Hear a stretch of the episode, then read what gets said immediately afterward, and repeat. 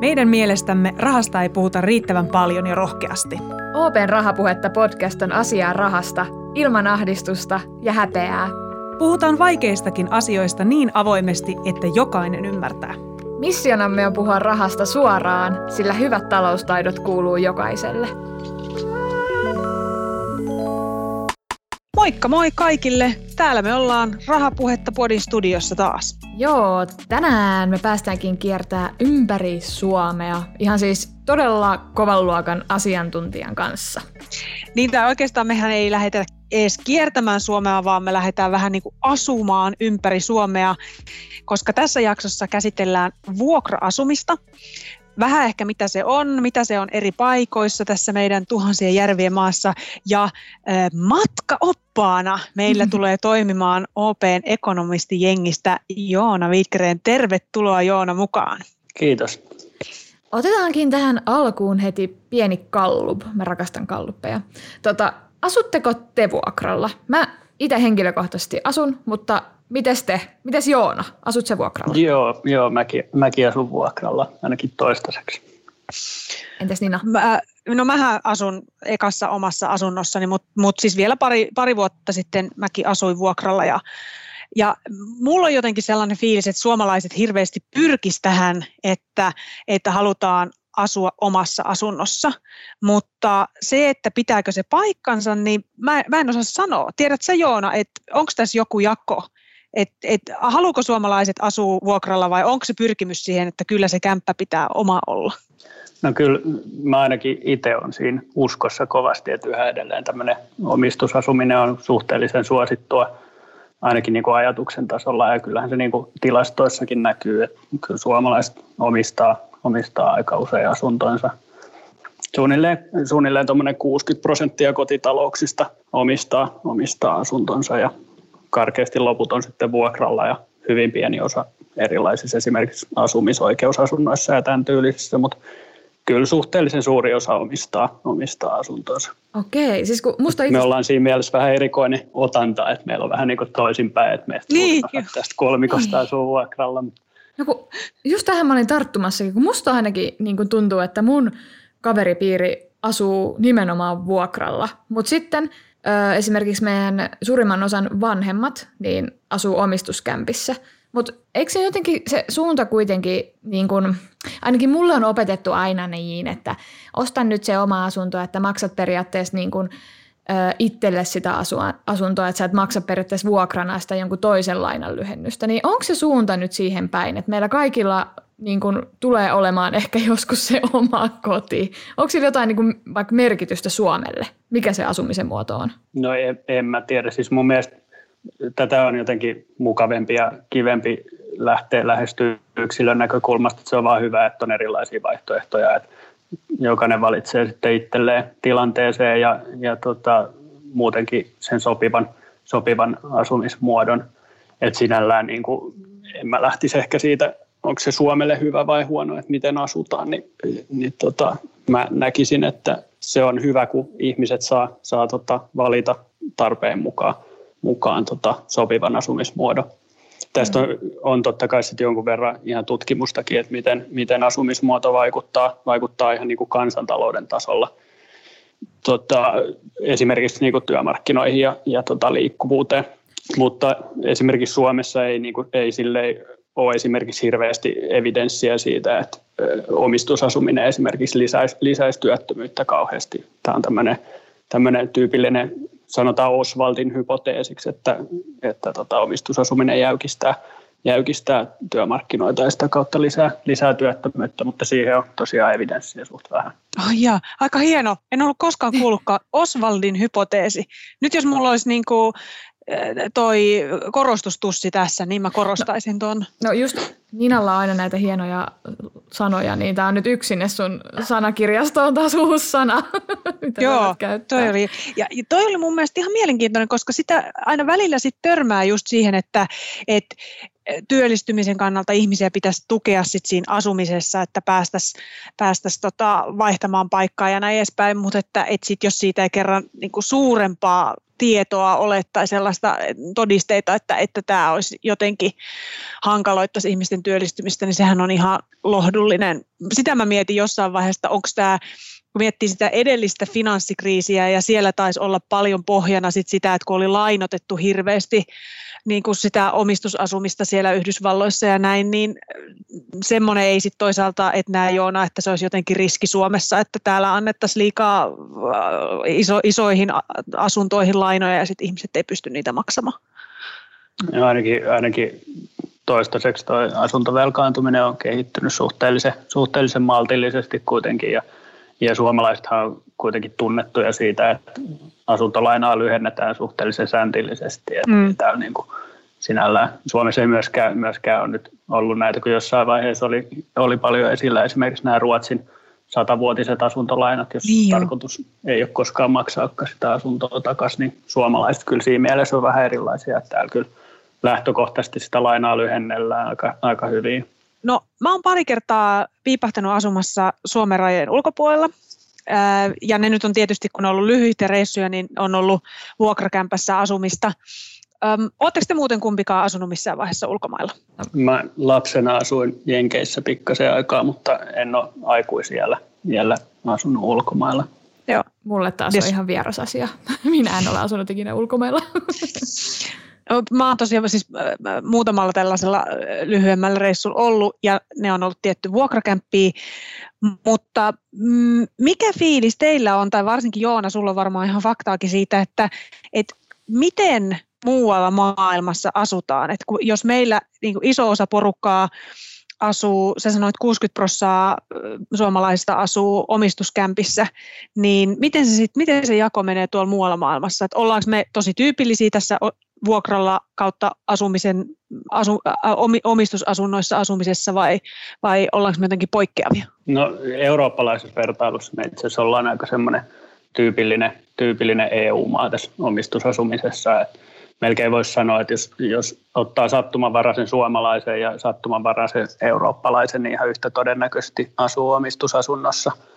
Eli siis niin kuin siinä mielessä ollaan tässäkin tilastossa aika lailla niin kuin keskimääräisiä eurooppalaisia. Sitten taas esimerkiksi, esimerkiksi Itä-Euroopassa ja Baltiassa asutaan, asutaan suhteellisen usein omistusasunnossa ja, ja toisaalta myös esimerkiksi Espanjassa asutaan paljon, paljon omistusasunnoissa. Keski-eurooppalaiset sitten taas asuu enemmän vuokralla. Toi on jännä. Mä, mä olisin niin sanonut, että toi menee ihan toisinpäin. Että et jos te olisitte sanonut mulle, että arvaa Nina kummin päin tämä menee, niin mä olisin sanonut, että Itä-Euroopassa asutaan vuokralla ja sitten Keski-Euroopassa ja, ja jossain Espanjassa niin asuttaisiin sitten omistuskämpissä. Miksi tämä menee tälle? No se on tietenkin erilaiset asuntomarkkinat on erilaisia ja, ja tota, erilaisia tuki, tukia suuntautuu eri paikoissa eri tavalla – Itä-Euroopassa varma, varmaan tota, pitkälti, pitkälti tota Neuvostoliiton hajoamisen jälkeen, kun yksityistettiin, yksityistettiin asioita, niin myös asunnot sitten, sitten myytiin suhteellisen halvallakin todennäköisesti asu, asujille ja, ja sitä kautta sitten niin kuin omistusasuminen asuminen yleistyy. Todennäköisesti se selittää aika paljon tuota Itä-Eurooppaa. Hm. No, no, jos palataan nyt vielä takaisin tänne Suomeen, niin Joona, osaatko sanoa, että – missä päin Suomessa vuokralla asutaan enemmän ja missä asutaan enemmän sit omistusasunnoissa? Onko näissä jotain eroja? No tota, kyllä se karkeasti menee silleen, että kaupungeissa asutaan, varsinkin isommissa kaupungeissa asutaan, asutaan enemmän, enemmän vuokralla ja sitten taas, taas tota, kaupunkien ulkopuolella ja maaseudulla omistetaan, omistetaan enemmän. Esimerkiksi ihan mielenkiintoinen, mielenkiintoinen Tampereella about puolet asuu vuokralla ja puolet omistaa, mutta sitten siinä vieressä Kangasalla ja Lempäälässä niin enää parikymmentä prosenttia asuu vuokralla ja loput omistaa, että se on tämmöinen tämmöinen kaupunki ja kaupunkien ulkopuoliset alueet jakoon aika, aika selkeäkin. Mistä se sitten johtuu? Onko se nimenomaan niistä hinnoista vai mistä tämä sitten niinku on peräisin? No varmaan osittain jo sitä ja sitten totta kai kaupungeissa, varsinkin yliopistokaupungeissa on paljon nuoria, jotka, ah, jotka asuu yleisemmin vuokralla ja, ja tälle. Et siinä on varmaan, varmaan monia tekijöitä, mutta totta kai osittain, osittain myös niin kuin hinta, hintakysymys. Totta. Ähm, Yksi asia kanssa, missä on varmaan sit, uh, isoja paikkakuntakohtaisia eroja on se, että paljon sitä vuokraa oikein maksetaan. Mä itse asun täällä Helsingin Kalliossa ja mä voisin kuvitella, että täällä ei ehkä ole ne Suomen halvimmat vuokrat. Ja Niina, sä asuit sitten Ullanlinnassa, joka mm. tosiaan sielläkään ei varmaan ole ollenkaan halpaa sielläkään, mutta Joona, kuinka paljon Suomessa keskimäärin maksetaan vuokraa? Osaatko sanoa? Et millaisen kämpän esimerkiksi 500 euron kuukausivuokralla saa Helsingissä, Jyväskylässä tai Kainuussa? Voit sä heittää tämmöisiä esimerkkejä? No tota, koko Suomessa neliövuokra taitaa olla jotain keskimäärin vajaa 15 euroa. Mutta se tietenkin on hyvin harhaanjohtavaa, koska mm. tällaista koko Suomen keskimääräistä asuntoa tuskin löytyy, löytyy mistään. Ja toisaalta, niin kuin tiedetään, niin Ullanlinnassa on vähän eri hintasta kuin vaikka sitten jossain, jossain Porissa. Ää, mutta Helsingissä tosiaan, tosiaan on kalliimpaa. Keskimäärin helsinkiläiset maksaa, maksaa vähän reilu parikymppiä neliö ja, ja tota, sitten vaikka Kouvolassa se on suunnilleen puolet siitä. Mm-hmm. Mutta ihan nopeasti tuossa vilkuilin noita, noita tota välittäjien sivuja, niin se on tietenkin, tietenkin myös hirveästi tuurista kiinni, että mitä milloinkin, milloinkin on liikkeellä ja, ja tota, millaisiin hintoihin, mutta karkeasti Helsingistä tuollaisella 500, jos katsoo vain yleisesti mistä tahansa Helsingistä, niin saa, saa ehkä tuommoisen 10 ja 25 neliön väliltä mitä tahansa löytää. Joo. Sitten, taas, sitten taas esimerkiksi jossain, jossain Jyväskylässä saa, saa jo enemmän, mutta en nyt varsinaisesti 500 vielä mitään, mitään lukaalia siellä Mm. siis mä itse asuin Joensuussa tuossa yhdessä vaiheessa, kun mä lähdin opiskelemaan, niin mä siis yllätyin siitä, että siellä oli yllättävän kalliit vuokrat, kun mä ajattelin heti, että joo, joo, mä saan sillä 800 eurolla, mähän saan ihan hirveä kolmion kuule asun siellä niin reteesti. Mutta ei se sitten mennytkään ihan niin, että siellä varmaan jotenkin se, että se kysyntä on niin paljon isompi kuin se tarjonta, niin siksi ne hinnatkin on varmaan korkeammat. Mitä luulet? Joo, sekin? Tietenkin jonkunnäköinen, jonkunnäköinen lattia, varsinkin pienissä, pienissä asunnoissa, tulee esimerkiksi jo niin kuin asumis, asumistuista ja, ja sitten ihan ylipäätään, että siihen nyt liittyy jonkunnäköisiä kuluja siihen, siihen asumiseen, mitkä halutaan sitten kattaa. Mm. Et sinällään niin kuin varsinkin pienissä asunnoissa, joita on ehkä enemmän, enemmän vuokralla, niin, niin tota, nämä, nämä asiat varmasti näkyy varsinkin yliopistokaupungeissa tosiaan, jos on, jos on sit opiskelijoita, jotka haluaa näitä, näitä pieniä kämppiä. Tuossakin on muuten jännä tämä hintakehitysjuttu, kun äh, siitä on ikävä kyllä jo aika pitkä aika, kun mä oon muuttunut vanhemmilta vanhempien huomasta ensimmäiseen omaan kämppään, niin mä muutin Tampereen Kalevaan aika niin kuin Kalevan vielä siihen keskustan puoleiseen laitaan. Eli aika niin kuin, hyville huudeille tolle, niin kuin yhteyksiä ja tällaisten kannalta. Niin mulla oli se meidän asunto oli, olisiko se ollut joku 65, lähemmäs 74 läpitalon jo tosi ihana ylimmässä kerroksessa, ja se oli 500 euroa se vuokra siinä kämpässä. Siis Oi. tämä meidän esimerkki 500.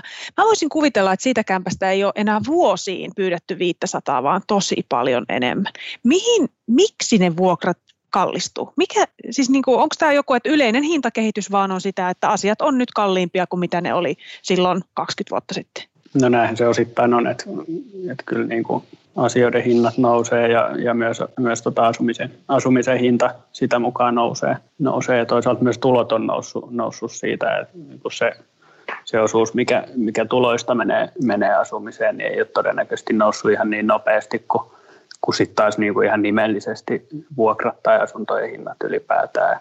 Varsinkin viime vuosina, vuosina tota reaalisestihan no asuntojen hinnat ei ole ihan kauheasti noussut, noussut kauhean monessakaan paikassa Suomessa, eikä niin kuin, ei kyllä vuokratkaan mm. mitenkään varsinaisesti ole räjähtänyt käsiin. Joo.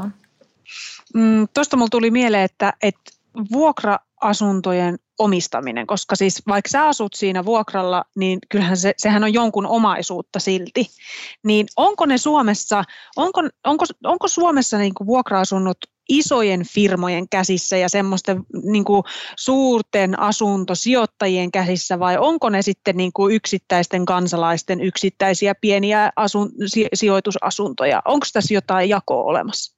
No tota, tästähän nyt ei silleen, silleen suoraan löydy, löydy välttämättä tilastoja, mutta jotain, jotain tällaisia selvityksiä, selvityksiä, kun on joskus tullut vastaan, niin kyllä se, kyllä se niin kuin suurin suurin vuokra-asuntojen omistajaporukka on ihan, ihan tavalliset, tavalliset yksityishenkilöt, kansalaiset.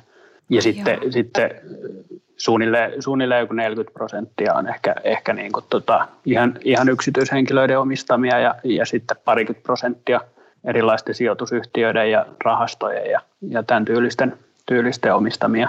Ja sitten totta kai, totta kai aika iso osa on myös erilaisia tuettuja, tuettuja asuntoja kaupunkien ja, ja näin. Esimerkiksi opiskelija-asuntoja ja tämän tyylisiä, tyylisiä on myös sitten suhteellisen suuri osuus. Niin totta, nyt opiskelija-asuntoja on varmaan tosi paljon, kun miettii varsinkin just isoissa yliopistokaupungeissa, mm. niin niitähän on niin kuin talo toisensa jälkeen on erilaisten opiskelija, esimerkiksi säätiöiden opiskelijoille suuntaamia kämppiä. Mm. No, Joo, ja sitten myös isot kaupungit on tosi isoja vuokranantajia. Et niitä, niitä kyllä löytyy. Ne löytyy vuokra-asuntokannasta tosi iso, iso osuus. No, miten jos stereotypia suomalaisesta asustajasta on yleensä se, että kyllä se koti pitää omistaa, niin, niin tähän loppuun Joona, miltä näyttää se, että mihin suuntaan ollaan menossa? Ollaanko me niin kuin, onko se enemmän vai vähemmän vuokra-asumista Suomesta? Suomessa, mitä sä sanoisit? No jos pitäisi ihan, ihan heittää joku veikkaus, niin kyllä, kyllä se varmaan – tai tämä kaupungistumiskehitys tuskin ainakaan vähentää vuokra-asumista. Jos, jos nytkin kaupungeissa asutaan selvästi, selvästi useammin vuokralla kuin maaseudulla, niin jos, jos isompi osuus ihmisiä asuu kaupungissa, niin mä en usko, että dramaattisesti tämä niinku osuus kaupungissa vuokralla asuvista muuttuu. Eli sit niinku tietenkin koko, koko maan keskiarvo menee siihen suuntaan, että useampi, useampi asuu vuokralla – mutta tietenkin hirveän vaikea sanoa, sanoa, että miten ihmisten preferenssit muuttuu ja, ja tota, kääntyykö tämä esimerkiksi tämä kaupungistumiskehitys jossain vaiheessa. Nyt ei, nyt ei sinällään niin kuin, ainakaan toistaiseksi ole ollut hirveästi mitään merkkejä, että se olisi kauhean nopeasti kääntymässä, mutta – asioita voi tapahtua, tapahtua nopeasti, niin kuin tässä keväällä on muutenkin huomattu. Niin. Koskaan ei tiedä, mitä tapahtuu. Takaisin kohti Nurmijärvi-ilmiötä. Joo, kyllä sitä kaiken näköisten veikkauksiensa kanssa on entistä varovaisempi nyt jotenkin. Totta. Hei, super. Tämä oli tosi mielenkiintoista. Paljon sellaista faktaa, mitä mä en koskaan ollut tajunnut edes ajatella vuokra-asumisesta. Ja, ja nyt mä oon jo unohtanut sen hienon termin, mitä Joona käytti tuossa alkupuolella, mutta mä muistutan senkin itselleni vielä tässä jossain. Oli tosi kiva Joona, että, että pääsit mukaan tänne meidän kanssa juttelemaan tärkeästä asiasta. Kiitos paljon. Kiitos, oli hauska jutella.